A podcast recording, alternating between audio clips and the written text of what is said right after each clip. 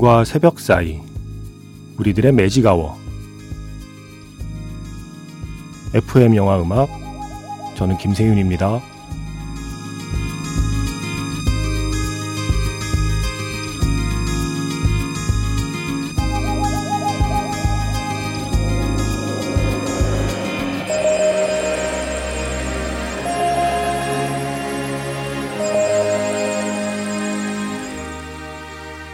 테마가 있는 영화 음악 플레이리스트 매직아워 스페셜 M으로 함께하는 일요일입니다.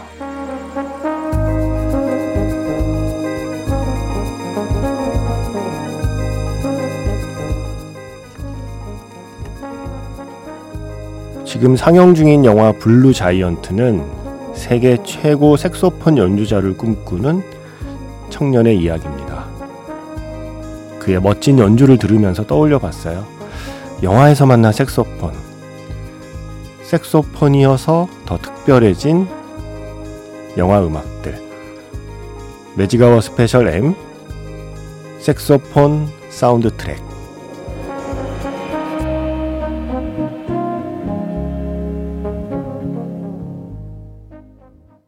(10월 29일) FM 영화 음악 시작하겠습니다. 저는 김세윤이고요. 오늘 첫 곡은 영화 블루 자이언트 사운드 트랙의 마지막 엔딩 곡이죠. 블루 자이언트였습니다. 바바 토모아키의 테너 색소폰 그리고 우에하라 히로미의 피아노, 이시와카 슌의 드럼 이었습니다. 피아노를 연주한 우에하라 히로미가 직접 만든 곡이고요. 이 영화의 오리지널 스코어입니다. 주로 블루 자이언트에서는 조금 파워풀한 색소폰 연주를 들을 수 있는 곡을 지금까지 들려드렸었는데 그런 곡들만 있는 건 아닙니다. 이렇게 뭔가 차분하면서도 부드럽지만 그 안에서 이렇게 꿈틀꿈틀거리는 어떤 뜨거움이 꿈틀대는 이런 색소폰 연주도 있는 영화입니다. 블루 자이언트. 음, 조금은 무모해 보이지만 뜨겁게 직진하는 청춘들의 이야기. 어, 슬램덩크가 농구였다면 이 영화는 그것이 재즈죠. 그리고 색소폰 연주자 다이가 주인공입니다. 늘 강변에서 비가 오나 눈이 오나 매일 밤 색소폰을 혼자 부는 한 청년의 이야기. 이런 음악이 울려 퍼지는 강가를 생각해 보세요. 너무 근사하잖아요. 그죠? 제가 마포에 사는데요. 밤에 가끔 이렇게 한강으로 산책 가거나 운동 나갈 때 있거든요. 그 한강공원 산책로 따라서 마포대교에서 양화대교 사이에 한 저녁 한 9시, 10시 이때쯤 가면 늘 거기서 트럼펫을 연주하시는 분이 계세요.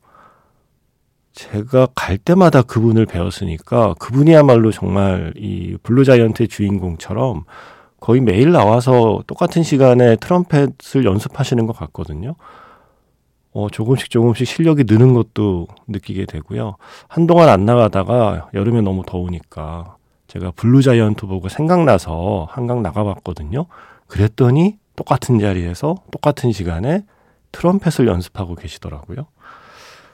아, 되게 궁금했어요. 그분은 이 블루 자이언트를 혹시 본 걸까? 악기는 다르지만, 색소폰과 트럼펫 악기는 다르지만, 혹시 그 만화에서처럼 그렇게 영감을 얻어서 매일 밤 강가에서 홀로 연습하는 건 아닐까? 라는 생각을 하기도 했습니다. 네. 딴 얘기였고요.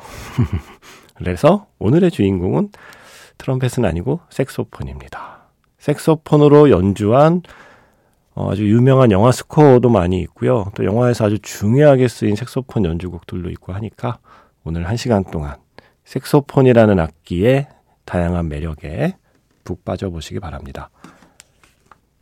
문자번호 샵 8000번이고요. 짧은 건 50원, 긴 건 100원의 추가 정보 이용료가 붙습니다. 스마트 라디오 미니, 미니 어플은 무료이고요.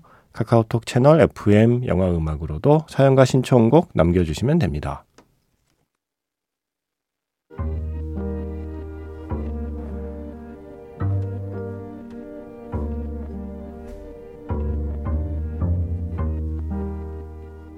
밤과 새벽 사이 잠들지 않는 심야 영화관 FM 영화 음악.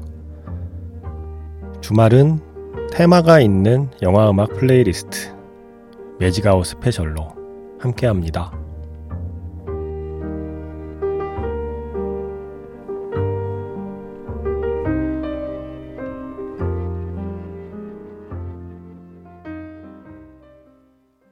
버나드 허먼의 스코어 그리고 톰 스캇의 테너 색소폰 연주였습니다. 블루자이언트의 주인공이 연주하는 색소폰이 테너 색소폰이잖아요. 같은 종류의 색소폰입니다. 톰 스캇.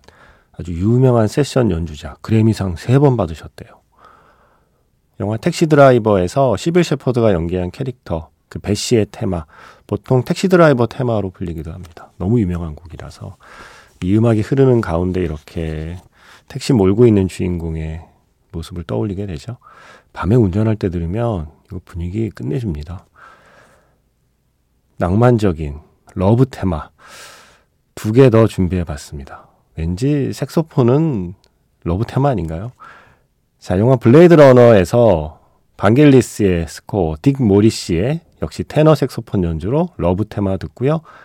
영화 베티 블루에서 베티와 조르그, 가브리엘 야레의 스코어 이렇게 두 곡 듣겠습니다. 블레이드 러너에서 반겔리스의 스코어, 러브 테마, 그리고 이어서 베티 블루에서 베티와 조르그, 가브리엘 야레의 스코어였습니다. 약간 이런 분위기의 음악 있잖아요. 조금은 끈적한, 음, 이런 색소폰 연주로 스코어를, 어, 우리가 만나게 되는 영화들. 오늘 선곡하진 않았는데, 조만간 그 음악들로 들려드릴게요. 보디 히트라는 영화가 있었습니다. 그 영화의 메인 타이틀도 꽤나 낭만적이면서 끈적하죠. 그건 존 베리의 스코어였고요. 사랑의 파도, 네, 그 영화의 스코어도 또 색소폰 연주예요. 그런 음악들은 네, 오늘은 선곡 안 했는데 조만간 한번 더 들려드리겠습니다. 자, 그런가 하면 이런 톤의 영화에서도 색소폰은 꽤 요긴하게 쓰입니다.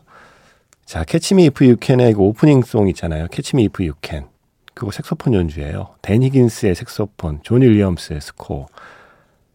그런데 그 캐치 미 이프 유캔 그 스코어, 캐치 미 이프 유캔의 분위기는 1960년대 스타일에 대한 일종의 오마주이기도 하거든요. 어떤 스타일이냐? 바로 이 영화의 스타일이죠. Pink Panther. Pink Panther의 테마. 헨리 맨시니의 그 스코어죠. 그리고 이 헨리 맨시니는 또 다른 영화의 스코어에서도 색소폰을 사용하고 있습니다. 영화 Blues Brothers 사운드 트랙에서 Peter Gunn Theme. 이렇게 세 곡. 러브 스토리에서만 색소폰이 요긴한 건 아닙니다. Catch Me If You Can Pink Panther 그리고 Blues Brothers에서도 색소폰은 이렇게 특별한 분위기를 만들어냅니다. Magic Hour Special M 색소폰 사운드 트랙. 오늘은 영화에서 만날 수 있는 색소폰 음악 색소폰으로 연주한 오리지널 스코어를 중심으로 지금 들려드렸습니다. 세 곡이었죠. 캐치미 이프 유캔에서 캐치미 이프 유캔 그리고 Pink Panther 테마 Blues Brothers에서 Peter Gunn Theme 이렇게 세 곡이었습니다. 아마 많은 분들은 Pink Panther나 Blues Brothers를 음악으로 기억하고 영화는 잘 기억 못 하실 것 같기도 해요. 워낙 오래전 영화라. 이런 시절 영화의 음악의 리듬을 Catch Me If You Can의 오프닝 곡으로 사용하고 있는 거죠. 존 윌리엄스가. 음, 자, 이번에는 전설적인 색소폰 연주자가 직접 영화에 출연하거나 그의 이야기를 영화로 만든 작품, 예, 세 작품 떠올려 봤습니다. 먼저 Round Midnight이라는 뭐 재즈를 좋아하는 분들 사이에서는 빼놓을 수 없는 작품이 있죠. Round Midnight. 이 영화가 원래 재즈 피아니스트 버드 파웰의 실제 이야기를 각색을 해서 영화로 만들었다고 하는데요. 각색하면서 주인공을 피아니스트가 아니라 색소폰 연주자로 바꿨어요. 데일 터너라는 주인공을 만들었는데 그걸 연기하는 사람이 바로 덱스터 고든이라는 전설의 saxophonist이십니다. 직접 연기를 하십니다. 그리고 당연히 연주도 합니다. 그 중에서 Body and Soul이라는 연주곡 준비했고요.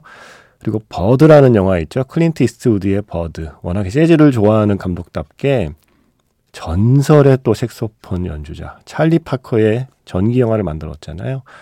포레스트 휘테커가 찰리 파커를 연기하고요. 음악은 또 찰리 파커의 실제 연주들을 사용하고 있습니다. 그 중에서 Parker's Mood 준비했고요. 그리고 터미널 있잖아요. 톰 행크스 나왔던 영화 터미널. 그 주인공이 공항 터미널 나와서 뉴욕의 재즈바에 가서 아빠가 정말 받고 싶었지만 받지 못했던 실제 연주자의 사인을 받는 게 영화 터미널의 마지막이잖아요. 그 연주자가 직접 출연하죠. 역시 또 전설의 네, 오늘 너무 많은 전설이 나오네요. 전설의 색소폰 연주자 베니 골슨 그가 직접 영화에도 출연합니다. 그래서 연주도 들려주죠. 바로 이 곡 킬러 조. 자, Round Midnight 사운드 트랙에서 덱스터 고든의 Body and Soul, 영화 Bird 사운드 트랙에서 찰리 파커의 Parker's Mood, 그리고 영화 터미널에서 베니 골슨의 Killer Joe. 세 곡 듣겠습니다. Blue Giant의 주인공 다이가 바로 이런 연주자가 되고 싶은 겁니다. 이렇게 세계 최고의 연주자로 평가받는 그 자리에 한번 올라보고 싶다라는 그런 큰 꿈을 품고 있는 청년인 거예요. 특히 제일 처음 들려드린 Round Midnight의 Body and Soul, 덱스터 고든 이분하고요. 지금 끝난 곡 영화 터미널에서 Killer Joe를 연주한 베니 골슨 이 두 분은 Blue Giant의 다이와 같은 테너 색소폰을 연주한 연주자거든요. 그러니까 엄청난 네, 엄청난 대선배님이신 거죠. 그들을 우러러보며 지금 연습하고 있는 거죠. 그리고 또 색소폰 하면 찰리 파커 두 번째 곡 Parker's Mood의 연주자 찰리 파커 이분은 알토 색소폰이긴 한데 알토냐 테너냐의 차이보다 뭐 그런 건 사실 중요하지 않고요. 그 정도로 모두에게 인정받는 연주자가 되고 싶다는 욕망 그게 바로 Blue Giant 주인공 다이의 꿈이라고 생각하시면 될 것 같습니다. Magic Hour Special M 색소폰 사운드 트랙 이제 두 곡 들려드릴 수 있을 것 같아요.